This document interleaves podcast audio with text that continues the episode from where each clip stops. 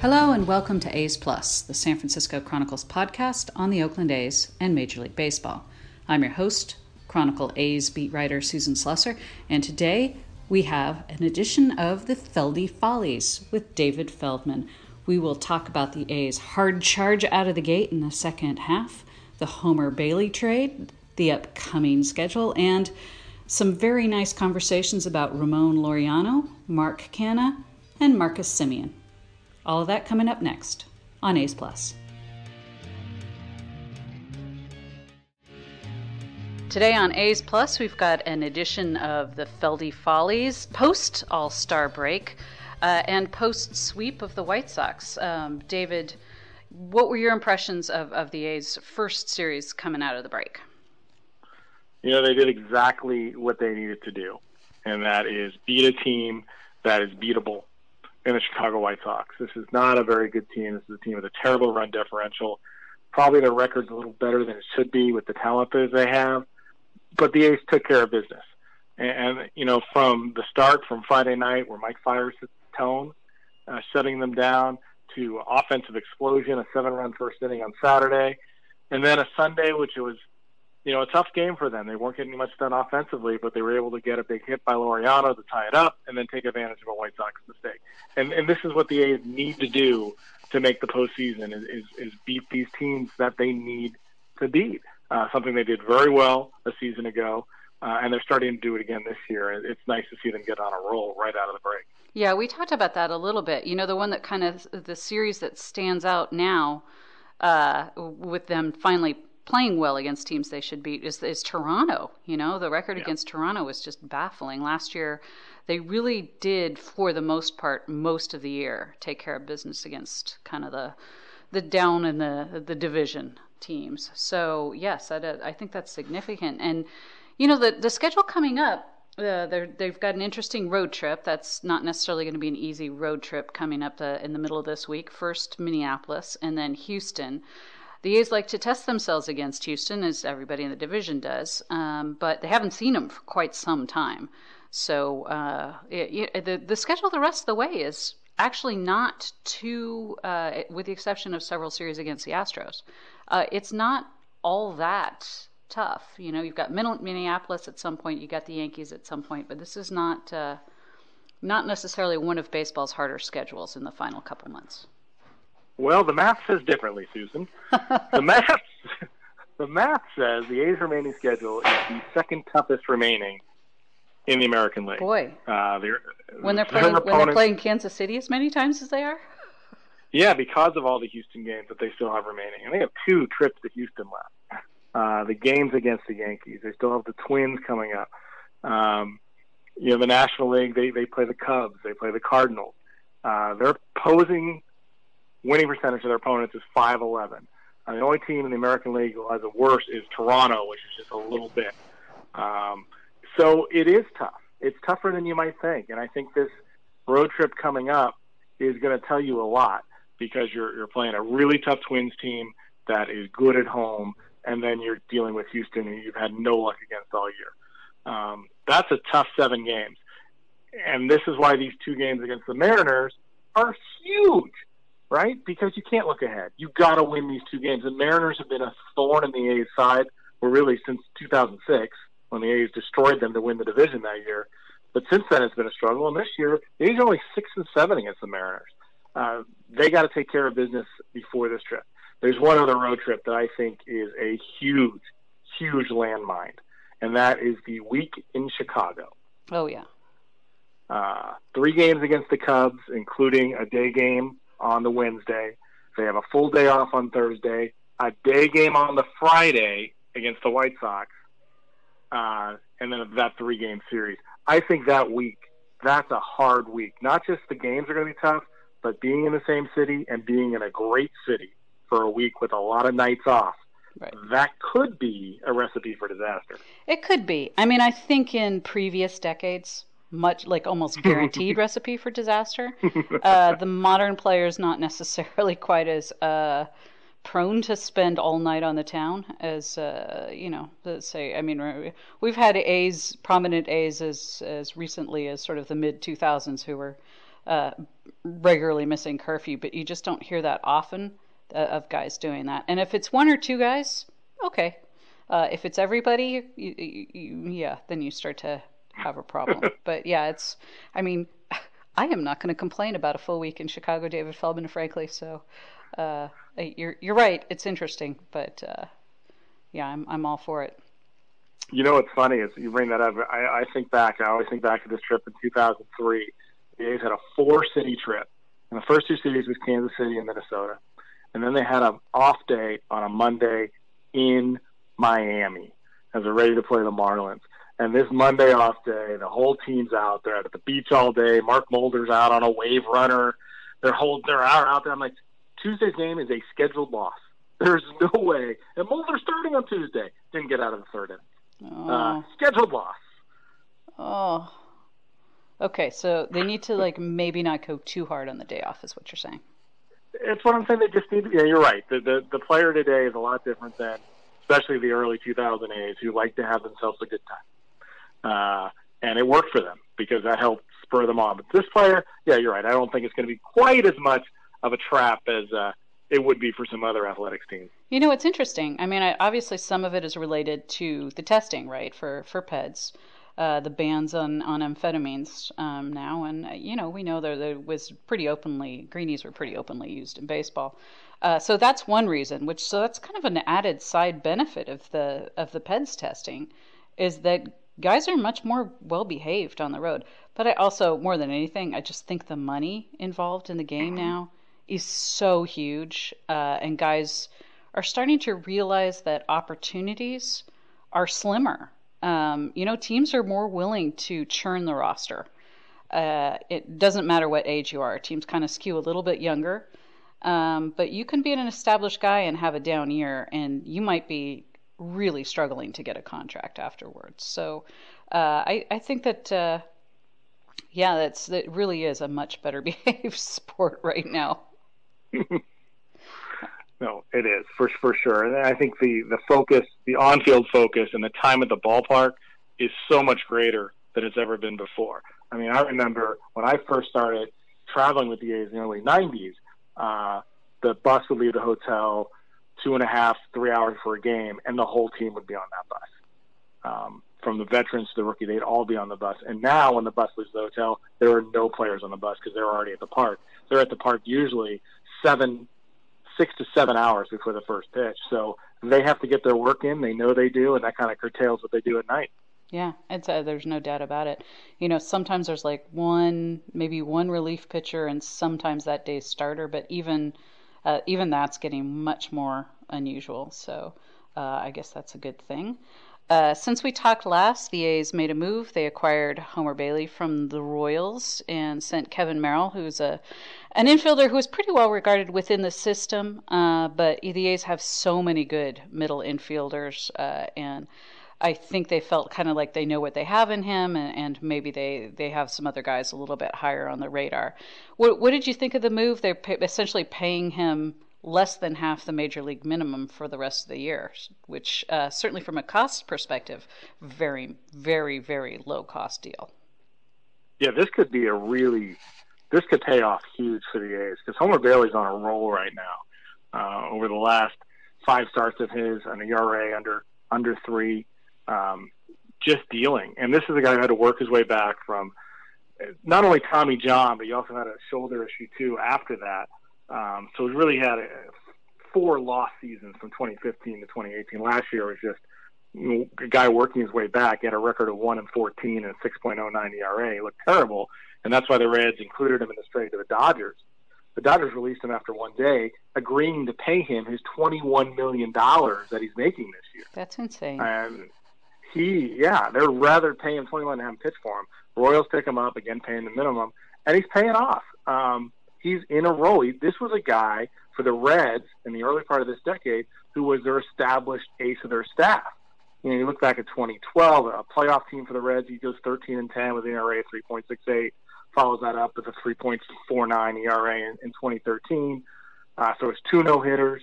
Um, he can have devastating stuff at time, and now he's throwing a splitter, something that he's really worked on since he's come back from the injury. Uh, I think this is a great I'll say I think it's a great acquisition at this time. Yeah. Um, you're not paying him anything. You really didn't give up that much for him, um, and you need him. You have a need for him. This, you know, the A's starting staff, they're patching it together and they're pitching great. They're pitching great, but who knows how long that's going to last? And you had a fifth spot that was open. I think we saw what Tanner Anderson's about, and he's fine, but he's not a guy who's going to get you into the postseason. Where Homer Bailey is a huge step up and a guy who could get you to the postseason. Yeah, I, a very low risk move. Uh, certainly, you know, worth going for it. I mean, there's absolutely zero downside to it, from what I can see. So, um, yeah, an interesting one. Uh, probably the first of several moves. Um, you know, as as the A's have been saying, and I've been writing for close to a month, they're they're going to add some relievers. So, it will be interesting to see how prominent they will be. But uh, yeah, I would I'd certainly expect at least a little bit of tinkering in the bullpen from uh, anywhere from adding maybe a lefty specialist to you know adding a big name guy, and uh, which is they, which they did last year. You know, added two big name guys. Sort of surprisingly. So, yeah, uh, that's going to be kind of fun here in the next couple of weeks, especially with the hard trade deadline. Yeah, I think it is. And the bullpen, it's so different to think about what we thought the bullpen was going to be coming into this season, with your back end being Rodney, Treinen, Trivino, right? That's your back end of your bullpen, those three guys. And you added Soria, and you thought he'd fit in there somewhere too. But now it's Liam Hendriks, Yusmeiro Petit, and Soria are the back of your bullpen. Um, kind of a, a 180 from where we were. Um, and they're getting it done in the same way that the other guys did when they were rolling. Um, and so it's it's it's the bullpen. Although yeah, we've had a little bit more blown leads than we've had in the past, but the relievers ERA is, is right there with the starters ERA, just around 3.7 or so in this last 50 game stretch. They're getting the job done. It's different than we thought, but it's getting done. And now we're starting to see a little bit of signs, especially with Lou Trivino, that he's getting it back. Um, he pitched an inning on Saturday in the blowout. That's another crazy thought. You have a 12 run lead, and you think that's the time to get Treinen and Trivino some work, which is just mind blowing to think that's where we're at. But Trivino looked more like himself. His stuff was better. And for Treinen, and I know he's frustrated. I know everybody's frustrated. He's just he's not doesn't have the control. He's not throwing pitches for strikes. And the dilemma with him, I think, is when he gets going good, he needs to pitch a lot. Right. The more he pitches, it seems the better he is. And now you're just in a situation where he's not getting consistent work at all. So it's really hard to get him on a roll if he can't get into the games to begin with. Yeah, they need more blowouts, I guess. That's it. More 12 run leads. Get get Treinen in there. Yeah, Trivino. I thought Trivino was showing some good signs before the break too. I think uh, I, I think he will probably be fine or close to fine. Again, you know, last year they were both so good. It, it's tough to to expect, you know, the exact same results. But uh, yeah, Treinen, it's going to be, you know, who's to say? I, I would have thought early in the season, I would have told you, you know, this is just a blip. He'll get this turned around really fast. And he has struggled, uh, and he doesn't seem to know how to fix it.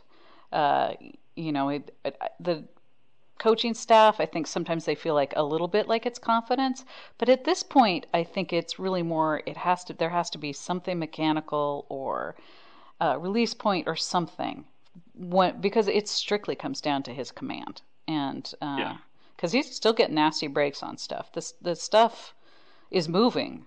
Uh, he's just not quite sure where, where it is moving. No, and again, the guy and the hitters, to their credit, are laying off pitches. Yes. They're not swinging. They're they're and they're making sure the only time you see him really go after pitches is when they have two strikes because they know that his control is so far off um, that they can just wait. They can just wait him out, and it's just I'm sure that the frustration level, and I you know we talked about a little bit on Saturday and Sunday with him it's just he doesn't. He, he's so frustrated that he just can't get a clean inning. Yeah. And maybe that's all it's going to take is to get him in there one clean inning and, and boom, he's back. I, I don't know. It'll be interesting to watch over the last two and a half months. I mean, once he gets back to the place where he knows he can throw a strike at will, if hitters are taking pitches, just do that. Throw strikes until exactly. somebody shows they can hit it. Yeah, and he's so tough to. He's so when his stuff is is getting that movement. He's tough to square off. And even when you watch now, the hits that he gives, gives up, they're not rockets. They're just balls that, that, that find a hole a lot of the time, a ground ball that just right. goes through. It's it's a frustrating time for him. Yeah. And frustrating to watch too. Yeah. Pitch to contact. Stop whacking guys. Yeah. It's just that easy, David. it's it's easy. I mean, obviously.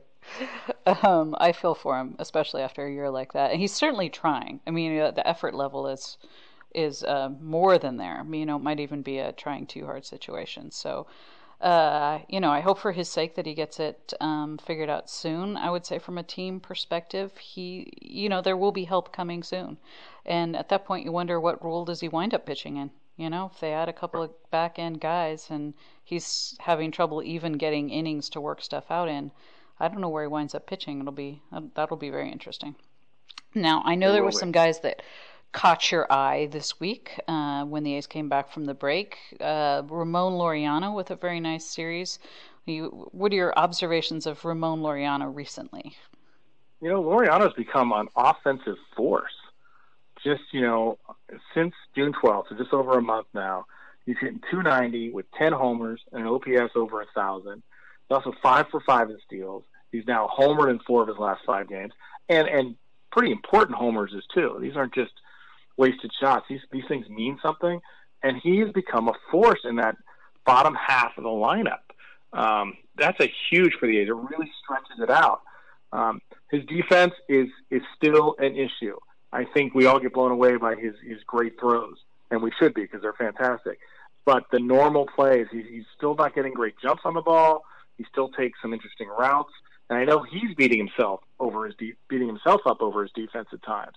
So that's the next part of his game that needs to come. But offensively, what a weapon he's now been down in that second half of the lineup. It's been a, a huge plus for the A's. Yeah, yeah, he's so fun to watch. Uh, in, in really all facets. You're right. He, you know, he he has much more this year than we saw last year.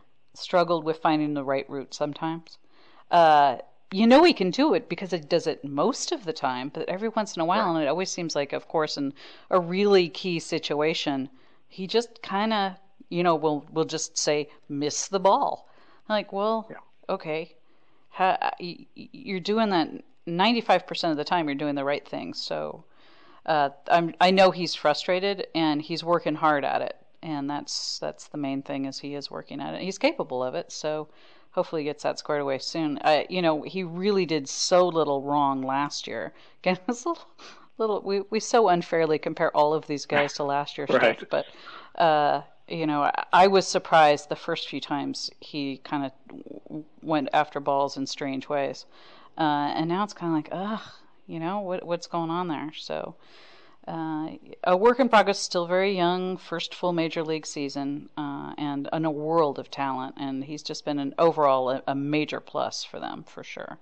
Uh, yeah, Mark he's a Canha, guy. um, get obviously getting some more playing time recently with the injury to Stephen Piscotty. There was a run of, of left-handers the A's faced. What, what can you say about Mark Canha? Mark Canha, who's taken an everyday job now and is proving me really wrong because he's coming through consistently now. In the last 11 games, he's hitting over 340. He's got three homers. And here's another one in these 11 games. He has 10 walks and only nine strikeouts.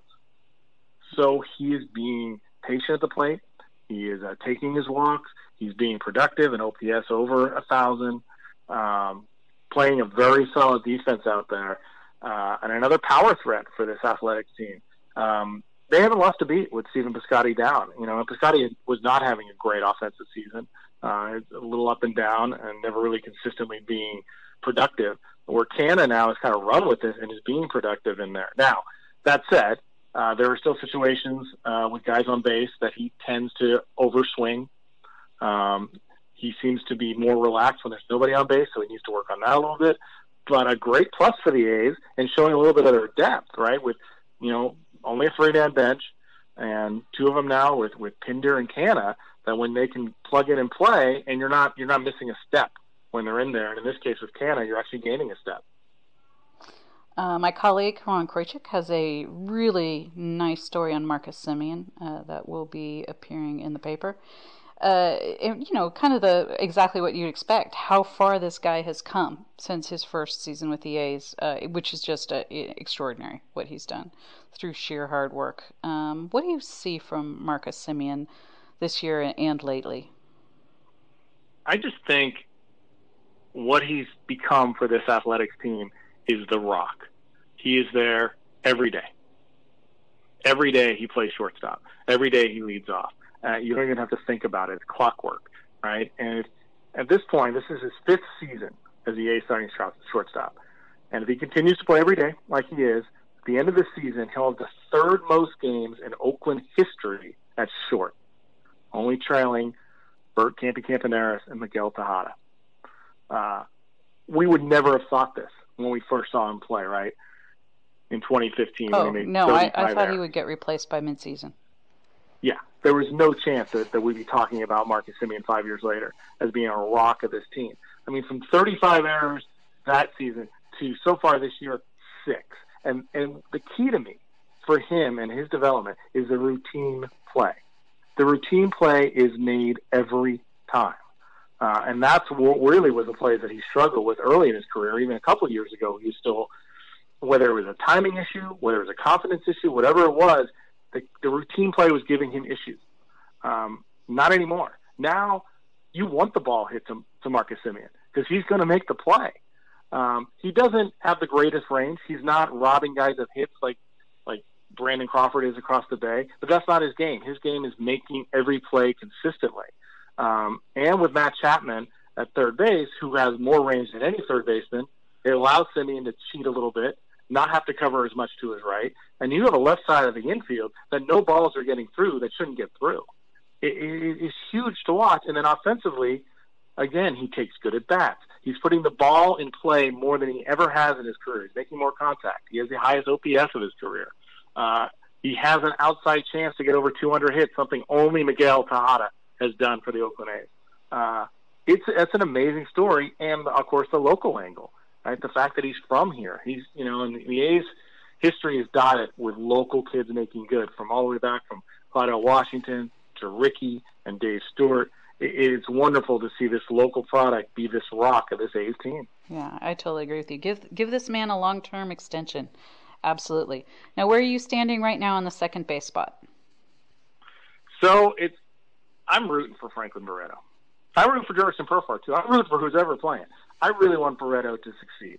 Uh, I just, you know, the I remember as a kid, I the A's had a first baseman named Kelvin Moore, who came up in the early '80s. It was just one of those guys I was just rooting for. You wanted him to succeed, and the A's in 1983 they decided that Kelvin Moore was going to get to be the first baseman. Uh, I'm sorry, 1982. He was going to get to be the first baseman. He was going to get the whole first month of the season and he was going to have a chance to prove himself. And if he did, he gets to play. If not, they're going to move on. I kind of feel like that's what they're doing with Franklin Barreto right now. Is they're saying, "Here you go. We're going to give you pretty much the everyday job. Prove it to us that you belong." In the Kelvin Morris uh, instance, he didn't prove it, and he was gone. Hopefully, Franklin Barreto is able to prove this. And if not, you still have Jurickson Profar, who has still been a very productive second baseman. So it's not a horrible situation to see Barreto get this chance, hopefully come through, and if not, okay, move on, and we have Profar there. Yeah, and it's not hurting them any. any I mean, obviously they've been winning games. I thought the timing was interesting. You know, coming sort of a monthish before the trade deadline, maybe a little bit more. Uh, you take a look at what you got, and maybe if you decide doesn't necessarily work for you, or you might have better options now or down the line, maybe you include them in a trade. Uh, you know, if somebody there's somebody out there that's been asking on them, uh, or uh, maybe you know you do something else with another middle infielder, you know, in, in the upper levels. Not Mateo. I don't think of Mateo's going anywhere unless they really make an absolutely spectacular move for for somebody that would be here for more than just a couple of months.